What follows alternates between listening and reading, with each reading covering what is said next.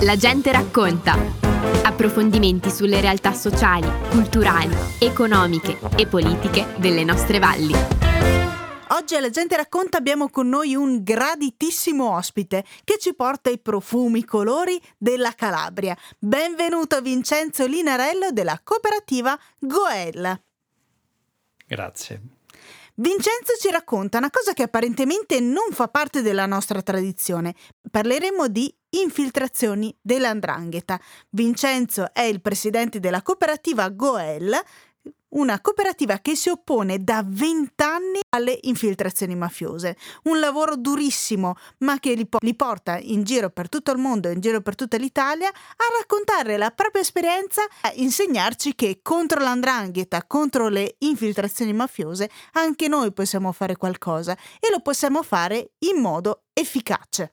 Ma eh, sono stato invitato a raccontare l'esperienza di Goel e in modo particolare anche di questo libro appena uscito che lancia un nuovo paradigma di etica che noi abbiamo ribattezzato etica efficace mm. e che è un paradigma che non nasce diciamo da una elaborazione, da una pura elaborazione teorica, mm-hmm. ma nasce da vent'anni eh, di lotta per il cambiamento contro l'andrangheta, contro le massonerie deviate in Calabria, una, 20 anni di, di successi e attraverso i quali noi abbiamo dovuto essere per forza innovatori e da questa innovazione abbiamo tratto questo nuovo paradigma. Ma Vincenzo, perdonami, ma davvero anche qui sul nostro territorio ci sono infiltrazioni mafiose? Oggi eh, io credo che nessuno è realmente al, sicuro dall'infiltrazione dell'andrangheta. L'andrangheta è diventato un soggetto economico oh, di rilevanza internazionale. Qualcuno mm. stima un giro d'affari tra i 60 e i 70 miliardi di euro all'anno, che giusto per capirci, è il bilancio della Serbia, della Bosnia. Mamma mia. E quindi eh, l'esigenza numero uno è il reinvestimento di questo denaro, di questi capitali, oltre ad essere l'importatore numero uno della cocaina in Europa. Esatto. E quindi di conseguenza chiunque si approvvigiona di cocaina oggi sta finanziando l'andrangheta. Rispetto a questo, il, um, oggi eh, si è visto che ci sono alcuni territori d'Italia eh, che sono divenuti loro malgrado fortemente vulnerabili all'andrangheta. Mm-hmm. Il posto più infiltrato dall'andrangheta in Italia dopo la Calabria è Milano e Interland e in generale la Lombardia. Mamma mia! O parliamo dell'Emilia Romagna, di Reggio Emilia, cioè parliamo di territori dove eh, c'è un senso civico eh, particolarmente elevato, dove i servizi funzionano, dove c'è benessere, ma dove i soldi dell'andrangheta arrivano, intercettano imprenditori in difficoltà, comprano imprese, avvelenano il mercato e dall'economia poi si passa al consenso politico, dal consenso politico poi si passa al controllo del territorio. L'operazione, la um, famosa operazione Emilia mm-hmm. in Emilia Romagna ha scoperchiato una dinamica uh, che dimostra questa, questo percorso. Verrebbe quasi da pensare che le infiltrazioni mafiose eh, le infiltrazioni dell'andrangheta, parlando nello specifico, eh, partano perché c'è una poca ricchezza sul territorio. L'andrangheta va dove ci sono i soldi. Mm. Ma parallelamente, e, e, i soldi sono tanti eh sì. e fanno gola eh, a, a, molti soggetti eh, nei territori. L'andrangheta si è alleata, lo ricordiamo, oltre 40 anni fa si è alleata con le massonerie deviate. Mm. Ha costruito addirittura eh, alc- alcuni gradi in cima alla piramide di comando che sono destinati a creare ponti con eh, logge massoniche deviate. Mm. Tutto questo mette a sua disposizione un network nazionale e internazionale molto importante e significativo a cui spesso eh, diciamo professionisti, personaggi nei vari territori si asservono. Mm-hmm. Ma sullo sfondo di tutto questo c'è anche un'evoluzione che io definisco regressiva della democrazia in Italia che contribuisce alla, di- alla diffusione dell'andrangheta. Sempre di più è, è la tentazione più alta nei posti in cui lo Stato funziona, i servizi mm-hmm. funzionano, sempre di più ci si illude che è sufficiente eh, il voto, il suffragio universale perché ci sia la democrazia. Questo non è assolutamente vero. Se i cittadini smettono di presidiare il proprio territorio, se i cittadini non si impicciano di tutto quello che accade nel proprio territorio, allora l'andrangheta ha spazi vuoti che può riempire. Eh, noi quando ci troviamo per esempio a parlare con alcuni amministratori di comuni particolarmente infiltrati, noi gli diciamo guardate, anche se siete bravissimi, anche se i vostri cittadini vi tributano grande fiducia, createvi comitati di cittadini che vi controllino. Mm. Perché se decidete da soli e decidete in pochi, il liderismo con l'andrangheta crea una grande fragilità. Se decide uno, basta spaventare e corrompere uno. Il modo migliore perché un territorio si difenda dall'andrangheta è una cittadinanza che si impiccia, che rompe le scatole, che vuole mettere il naso su tutto. Quando l'andrangheta vede una comunità di questo tipo, scappa via, perché non è aria. In quel territorio non ci sono spazi e non puoi minacciare e corrompere un'intera comunità. Noi abbiamo intuito fin da principio che la sfida eh, non era solo la denuncia morale contro l'andrangheta, ma era anche la delegittimazione economica. Eh, una delle prime intuizioni è stata appunto quella da cui prende diciamo, il titolo questo libro, Manuale dell'etica efficace, era, è, è stata quella mh, di capire che l'etica non può più accontentarsi di essere solo giusta, ma deve dimostrare di essere efficace. Cosa vuol dire? Che l'etica sia giusta lo pensano tutti che l'etica possa dar da mangiare alle persone, che l'etica possa essere la chiave di sviluppo di un'intera regione come la Calabria. Questo era da dimostrare. E noi abbiamo intuito che se dimostriamo che l'etica non è solo giusta, ma è anche efficace, allora dimostreremo che l'andrangheta non è solo ingiusta, ma è anche fallimentare. Perché è vero che ha un giro d'affari di 50, 60, 70 miliardi di euro all'anno, ma guarda un po', il 90% di queste risorse sono nelle mani del 5% degli affiliati. Questo è quello che ci dicono i magistrati più in prima linea. La non etica, il contrario dell'etica, anche se sul breve eh, periodo può sembrare la scelta più vantaggiosa, più egoisticamente vantaggiosa, presenta sempre dei costi altissimi.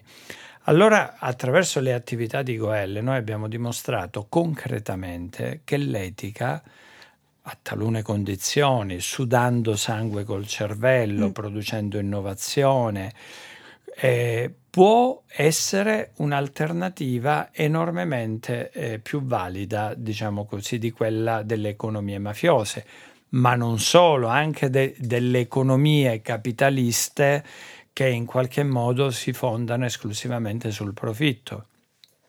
Per fare degli esempi concreti, noi abbiamo mh, raggruppato tra i migliori calabresi. Noi oggi in Calabria abbiamo una storia di resistenza all'andrangheta gloriosa, che purtroppo pochi conoscono, anche tra i calabresi stessi.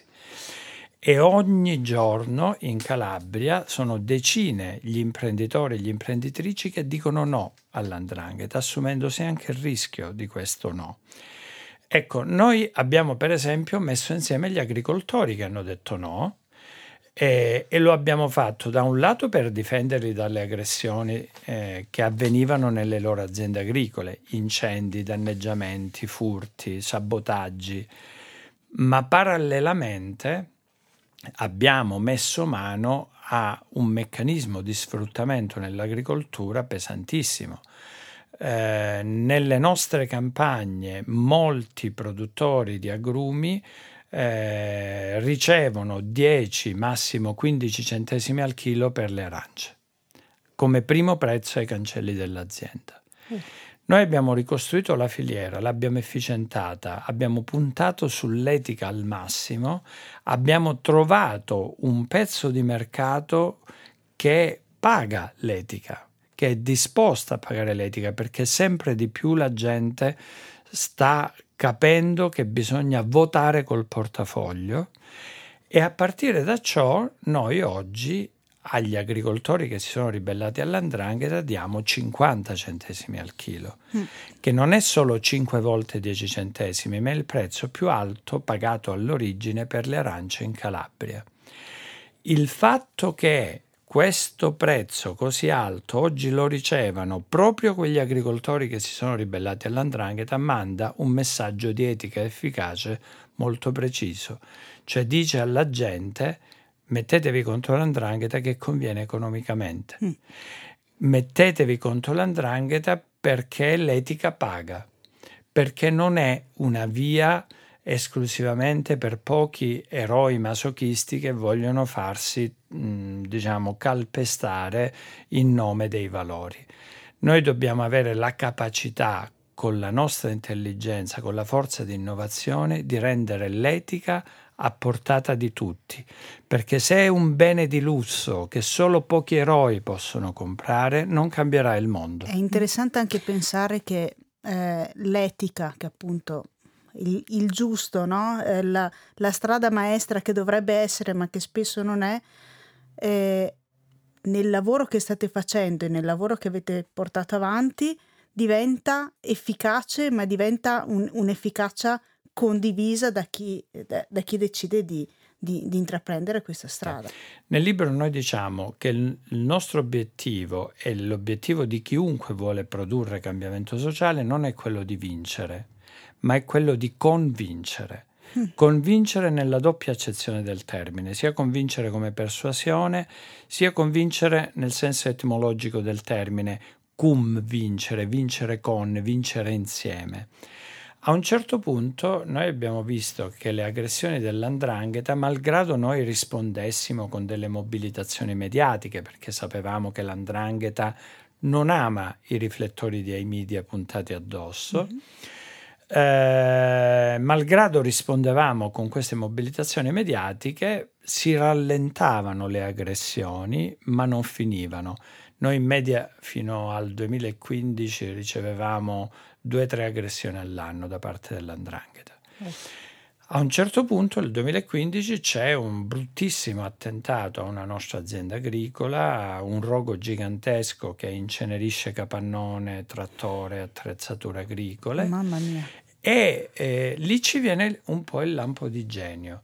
Eh, noi capiamo che gli attentati non servivano solo a intimidire la vittima, ma servivano a creare nel territorio un clima che noi abbiamo definito di depressione sociale.